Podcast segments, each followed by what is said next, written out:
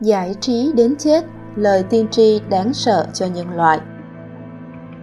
Chào mừng quý khán thính giả đến với chương trình Radio Văn hóa của Trí thức VN. Kính chúc quý vị một ngày mới an lành. Hôm nay, mời quý vị đến với bài viết của tác giả Thiện Tâm Giải trí đến chết, lời tiên tri đáng sợ cho nhân loại, đăng trên website trí thức VN. Kính thưa quý vị, khi được xuất bản lần đầu vào năm 1985, Giải trí đến chết Amusing Ourselves to Death là một cuốn sách từng gây chấn động xã hội về tác động ăn mòn của truyền hình và phương tiện truyền thông điện tử đối với văn hóa con người. Hiện nay, với sự bùng nổ của Internet, smartphone, mạng xã hội và thực tế ảo, thì ý nghĩa của cuốn sách đang ngày càng trở nên giống như một lời tiên tri đáng sợ dành cho nhân loại. Đó là về những gì sẽ xảy ra khi mọi thứ trở thành đối tượng của giải trí và mạng xã hội trở thành một thế lực có thể thao túng và khống chế tư tưởng con người. Chúng ta đang mê đắm trong vui thú tạo ra bởi những công cụ truyền thông hiện đại mà không thể tự mình vực dậy. Nó không chỉ khiến cho chúng ta mất đi năng lực tư duy nghiêm túc, mà còn có thể dẫn đến việc văn hóa nhân loại sẽ bị tiêu vong. Tác giả cuốn sách Neil Postman đã qua đời vào năm 2003 là một nhà phê bình và nhà giáo dục người Mỹ ngay từ những dòng đầu tiên của giải trí đến chết, ông Postman đã đưa ra nhận định. Chúng ta đã lưu tâm đến cuốn tiểu thuyết viễn tưởng 1984 của nhà văn nhà báo người Anh George Orwell, xuất bản vào năm 1949. Khi năm 1984 đến mà lời tiên đoán không thành sự thực, chỗ chúng tôi đây, nước Mỹ, đã không bị cơn ác mộng Orwellian ghé thăm. Nhưng chúng ta đã quên rằng Song song với viễn cảnh đen tối mà Orwell dự đoán, còn có một lời tiên tri khác, xưa cũ hơn, ít nổi tiếng hơn, nhưng rùng rợn không kém. Đó là Thế giới mới tươi đẹp, Brave New World của Aldous Huxley. Trước tiên, chúng ta hãy nói về 1984. Cuốn tiểu thuyết 1984 của Orwell thường nằm trong top những tiểu thuyết hay nhất thế kỷ 20 trong các cuộc bình chọn là một câu chuyện tưởng tượng về nhân vật chính tên là Winston Smith và Julia, người yêu của ông. Smith là một nhân sự cấp thấp làm việc trong Bộ Sự thật, tức là Bộ Thông tin và Tuyên truyền, kiểm soát tất cả báo chí, giải trí và nghệ thuật. Ông ta có trách nhiệm kiểm duyệt, tẩy xóa, biên tập lại lịch sử theo chỉ thị của anh cả Big Brother, một đảng chính trị. Vì không chấp nhận sự giả dối và tàn bạo của Bộ Sự thật, Winston Smith và Julia đã tìm cách chống lại anh cả. Hai người bị bắt và bị tra tấn. Winston phản bội Julia và tố giác người yêu. Julia bị phẫu thuật não, còn Winston trở thành thân tàn ma dại với một nhân cách tàn lụi. Tiếp theo hãy nói về Thế giới mới tươi đẹp. Tiểu thuyết Thế giới mới tươi đẹp của Aldous Huxley xuất bản năm 1930 mô tả xã hội nhân loại tương lai vào năm 2540 khi đó con người được thụ tinh trong ống nghiệm và sản xuất theo dây chuyền. Việc sinh đẻ và nuôi con theo cách của thời xưa được coi như những cảnh nhấp nhúa kinh tởm. Những từ như cha, mẹ bị tránh nói như húy kỵ, cuộc sống gia đình bị coi là bệnh hoạn. Để giáo dục cho trẻ em, những câu nói soạn sẵn có vần điệu như những châm ngôn sẽ được phát lặp lại hàng nghìn lần trên loa khi trẻ em ngủ để in vào tiềm thức của trẻ và tạo thành những ám thị trong suốt cuộc đời. Nhờ công nghệ phát triển tột bậc, sản xuất dư thừa đảm bảo thỏa mãn mọi nhu cầu vật chất, tiêu dùng và hưởng thụ được khuyến khích, mọi người thoải mái vui chơi, xã hội lo cung cấp cho họ những phương tiện tiêu khiển, cá nhân không được dùng thời gian một mình vì không phải lo thiếu nhu cầu vật chất và không có những mối quan hệ riêng tư. Nên không cần và thực chất là không được phép có những phút suy tư trầm lắng. Tình dục chỉ có mục đích duy nhất là khoái lạc, bản năng tình dục được buông thả không giới hạn, nhưng những biện pháp tránh thai được áp dụng nghiêm ngặt vì tuyệt đối không được mang thai và sinh con. Chung thủy bị coi là lố bịch và trinh tiết bị coi là kinh tởm. Tình dục đồng tính và tình dục ở tuổi vị thành niên được coi là điều tất nhiên. Toàn bộ nền điện ảnh ở nơi đây toàn là phim khiêu dâm. Và đấy là điều mà người ta gọi là hạnh phúc. Một hạnh phúc cho tất cả ngang nhau. Và để cho hạnh phúc luôn luôn đầy đủ còn có thêm một thứ gọi là soma. Đó là những viên thuốc gây ảo giác được phát cho mọi người theo khẩu phần. mỗi khi người ta cảm thấy buồn phiền, bất an, thiếu hạnh phúc, một viên sâu mà sẽ đưa họ vào trạng thái lờ mơ phiêu bồng, không cảm giác, không ý thức và họ lại thấy hạnh phúc trở lại. Lời tiên tri của Neil Postman Đánh giá về sự ảnh hưởng của công nghệ, truyền thông điện tử đối với xã hội ở phần mở đầu cuốn sách Giải trí đến chết, Neil Postman đã đưa ra dự báo đáng sợ. Khác với suy nghĩ thông thường, Huxley và Orwell lại có những tiên đoán hoàn toàn trái ngược. Orwell cảnh báo rằng chúng ta sẽ bị khuất phục trước một thế lực áp bức từ bên ngoài. Còn trong tầm nhìn của Huxley, không có Big Brother, anh cả nào tước quyền tự chủ, sự trưởng thành và lịch sử của loài người. Mọi người đều tự nguyện yêu thích sự áp bức đó và ngưỡng mộ những công nghệ làm suy giảm khả năng tư duy của họ.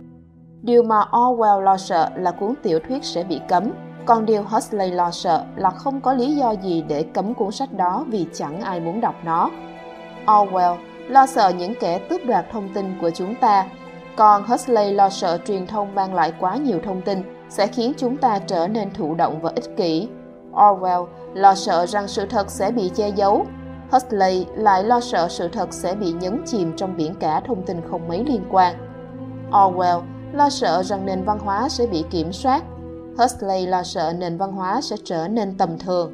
Trong tác phẩm 1984, con người bị kiểm soát trong đau đớn, còn trong thế giới mới tươi đẹp, con người bị điều khiển trong khoái cảm. Tóm lại, Orwell lo sợ những gì chúng ta ghét sẽ hủy hoại chúng ta, còn Huxley lo sợ chính những gì chúng ta yêu thích sẽ hủy hoại chúng ta. Cuốn sách này chỉ ra rằng Huxley, chứ không phải Orwell, đã đúng.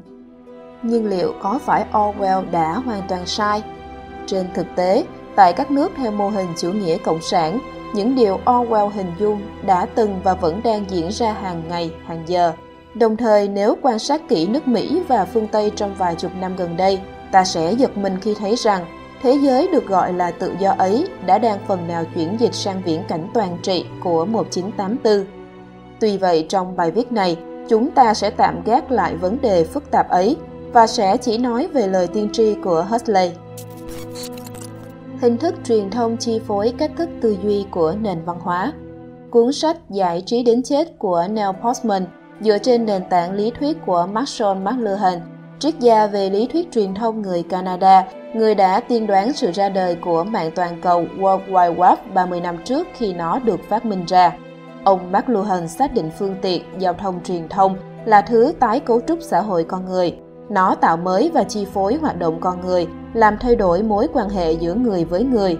Khi một nền văn hóa chuyển từ văn nói sang văn viết, rồi in ấn và truyền hình, quan niệm về sự thật, Cách thức nhận biết và tư duy của công chúng cũng thay đổi theo phương tiện mà người ta dùng để truyền đạt thông tin. Neil Postman phát hiện ra rằng hầu hết tin tức hàng ngày trên truyền hình đều không có giá trị, bao gồm cả những thông tin mang lại cho chúng ta điều gì đó để nói, nhưng không thể dẫn đến bất kỳ hành động có ý nghĩa nào. Bên cạnh các chương trình game show ca nhạc, giải trí, hài kịch, truyền hình thực tế, phim truyền hình, các chương trình truyền hình khác về thể thao, thậm chí cả các chương trình giáo dục đều được trình bày dưới dạng giải trí, tin tức chính trị, kinh tế, xã hội quảng cáo, tất cả phải đáp ứng nhu cầu giải trí. Giải trí là yếu tố để thành công của các đài truyền hình. Điều đáng lo ngại của những chương trình giải trí truyền hình là việc chúng tạo ra cảm giác khoái lạc, khiến cho người xem không cần phải động não suy nghĩ và luôn có thể cảm thấy vui vẻ thoải mái. Nó tạo cho công chúng thói quen lệ thuộc, tiếp nhận thông tin thụ động, lười suy nghĩ, sợ lý luận và không muốn phân tích các vấn đề có tính phức tạp. Nói một cách đơn giản, sự phát triển của truyền hình đã làm suy giảm năng lực trí tuệ của một bộ phận công chúng. Con người vốn truy cầu những kích thích tâm lý và có xu hướng tìm kiếm những thứ có thể đáp ứng các truy cầu này. Không dễ để nhận ra rằng các nội dung kích thích tâm sắc dục, tâm thể hiện bản thân, tâm hiếu thắng, tâm tranh đấu hơn thua, tâm tự mãn tâm truy cầu vật chất khoác lên mình chiếc áo hào nhoáng, quyến rũ và hấp dẫn của các game show truyền hình, các bộ phim hấp dẫn, các video giải trí, các môn thể thao điện tử, các ấn phẩm nổi tiếng, tạo ra các kích thích tâm lý không ngừng để thỏa mãn nhu cầu của con người. Được tiếp sức bởi Internet, điện thoại thông minh, mạng xã hội và các thuật toán gợi ý nội dung tinh vi. Các nội dung này ngày càng lan rộng đến mọi ngóc ngách trên thế giới, khuếch đại sự truy cầu các kích thích tâm lý và dục vọng của con người. Thời đại của mạng xã hội, thời đại của giải trí đến chết. Theo chính các chuyên gia tạo ra nó, các mạng xã hội không đơn thuần là công cụ chỉ chờ người đến và sử dụng. Nó có những mục tiêu riêng mà chúng ta thường không để tâm đến. Những nền tảng này liên tục kết nối với khán giả, câu dẫn người xem để mọi người chi nhiều tiền hơn. Lợi nhuận là mục tiêu quan trọng nhất với các nền tảng này. Tim Kendall, cựu chủ tịch Pinterest và cựu giám đốc mảng Monetization kiếm tiền trên Facebook đã kể lại một tình huống khi ông không thể rời mắt khỏi điện thoại dù đã về nhà. Tim cho rằng ông đã sáng tạo ra một thứ để làm việc vào ban ngày và rơi vào cái bẫy của chính nó vào ban đêm. Tôi không thể rút ra khỏi vũng lầy, Tim cho biết. Đó là cảm giác bạn thấy quen thuộc. Tôi thấy quen thuộc và chúng ta đều thấy đồng cảm, dù không cần là chủ tịch của một tập đoàn lớn. Chúng ta đều trở thành con mồi của mạng xã hội và công nghệ, hoàn toàn nhận thức được nhưng gần như không thể thoát ra. Tim Kendall chia sẻ. Trong một nghiên cứu, 70% người thừa nhận rằng họ phải đăng nhập vào mạng xã hội đầu tiên ngay khi vừa mở máy tính hoặc thiết bị di động. Đối với nhiều người, nhu cầu được sử dụng mạng xã hội thậm chí còn cao hơn cả ham muốn được ngủ và nghỉ ngơi. Nghĩa là họ chấp nhận giải trí đến chết. Sự bùng nổ của Internet, các ứng dụng di động, mạng xã hội và trò chơi điện tử ngày nay đang gây ra một làn sóng nghiện ngập mới. Chúng giống như một loại ma túy tinh thần, được tiêm bằng một ống tiêm dưới da chính là chiếc điện thoại di động lúc nào cũng có trong túi của mỗi người. Anna Blemker, bác sĩ tâm thần, đồng thời là giáo sư tại Đại học Stanford cho biết. Thực tế, mạng xã hội dễ dàng gây nghiện hơn cả rượu bia và ma túy bởi vì chúng phổ biến hơn, được cộng đồng chấp nhận rộng rãi và gần như là hoàn toàn miễn phí. Các nhà khoa học thần kinh phát hiện rằng Tương tự như khi người ta sử dụng các chất kích thích khác như rượu, bia, ma túy, khi sử dụng mạng xã hội, lướt web, chơi các trò chơi điện tử hay xem các chương trình truyền hình yêu thích, não bộ sẽ tạo ra cơn bão dopamine, một chất hóa học có chức năng dẫn truyền thần kinh, tạo ra cảm giác vui vẻ, hưng phấn và tưởng thưởng. Khi dừng sử dụng các ứng dụng kỹ thuật số, dopamine sẽ không được tiết ra nữa, não bộ sẽ nhớ vì đã trót nghiện dopamine và gây ra cảm giác thiếu hụt lo lắng, sợ hãi, căng thẳng, uể oải, không muốn làm việc và mất phương hướng trong cuộc sống. Điều này khiến ta liên tưởng đến những viên xô mờ gây ảo giác hạnh phúc và hưng phấn được đề cập đến trong cuốn Thế giới mới tươi đẹp.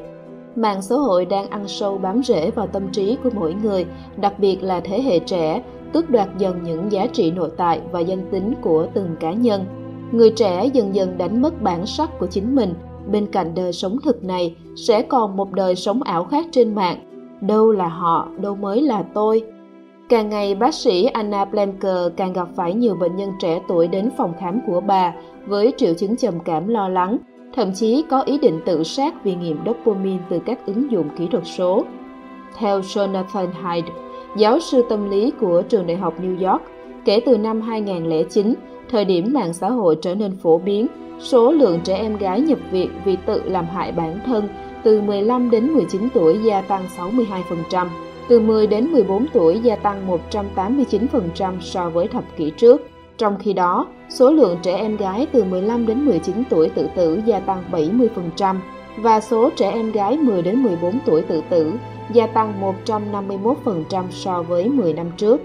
Những điều này cho thấy Postman đã đúng khi nhận định vào thời đại giải trí tiêu khiển vô độ như hiện nay, kẻ hủy diệt nhân loại không phải là kẻ thù hay những điều chúng ta thù ghét sợ hãi, mà rất có thể là những thú vui tiêu khiển, những điều chúng ta đang yêu thích và mê đắm kia. Làm sao thoát khỏi sự thao túng của giải trí hiện đại? Trong giải trí đến chết, Neil Postman đưa ra lời cảnh tỉnh. Khi một người dân trở nên phân tâm bởi những câu chuyện phím, khi đời sống văn hóa được định nghĩa lại như một vòng giải trí vĩnh viễn, thì đất nước đó đang gặp nguy cơ. Sự tiêu vong của nền văn hóa có thể được nhìn thấy rõ ràng. Những phát hiện khảo cổ hơn 100 năm qua đã cho thấy văn minh loài người đã có nhiều lần bị diệt vong. Văn minh nhân loại lần này chẳng phải cũng đang trên bờ vực nguy hiểm. Khi đạo đức phong hóa xã hội đang ngày càng lao dốc, thiên nhiên môi trường bị tàn phá và con người chìm đắm vào trong hố sâu khoái lạc, sẵn sàng giải trí đến chết.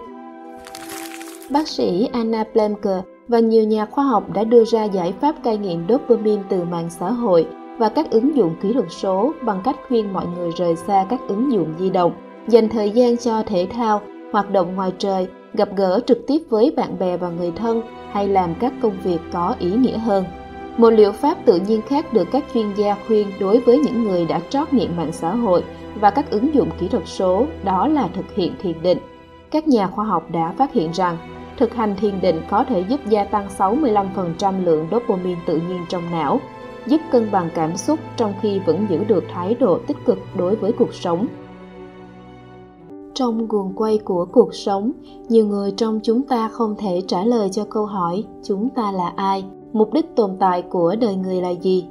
Do đó họ dễ rơi vào cảm giác buông xuôi để mặc cho những ứng dụng kỹ thuật số thao túng bản thân.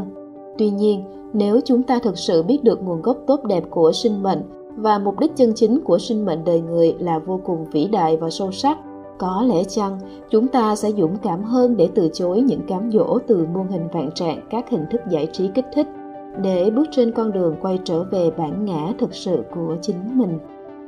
Đến đây là kết thúc bài viết giải trí đến chết, lời tiên tri đáng sợ cho nhân loại của tác giả thiện tâm. Chúng tôi xin gửi lời cảm ơn chân thành đến tác giả và cảm ơn quý khán thính giả đã đồng hành cùng trí thức vn mời quý vị bấm subscribe kênh và bấm chuông để nhận được video mới nhất của chúng tôi. Xin chào và hẹn gặp lại quý vị trong các chương trình tiếp theo.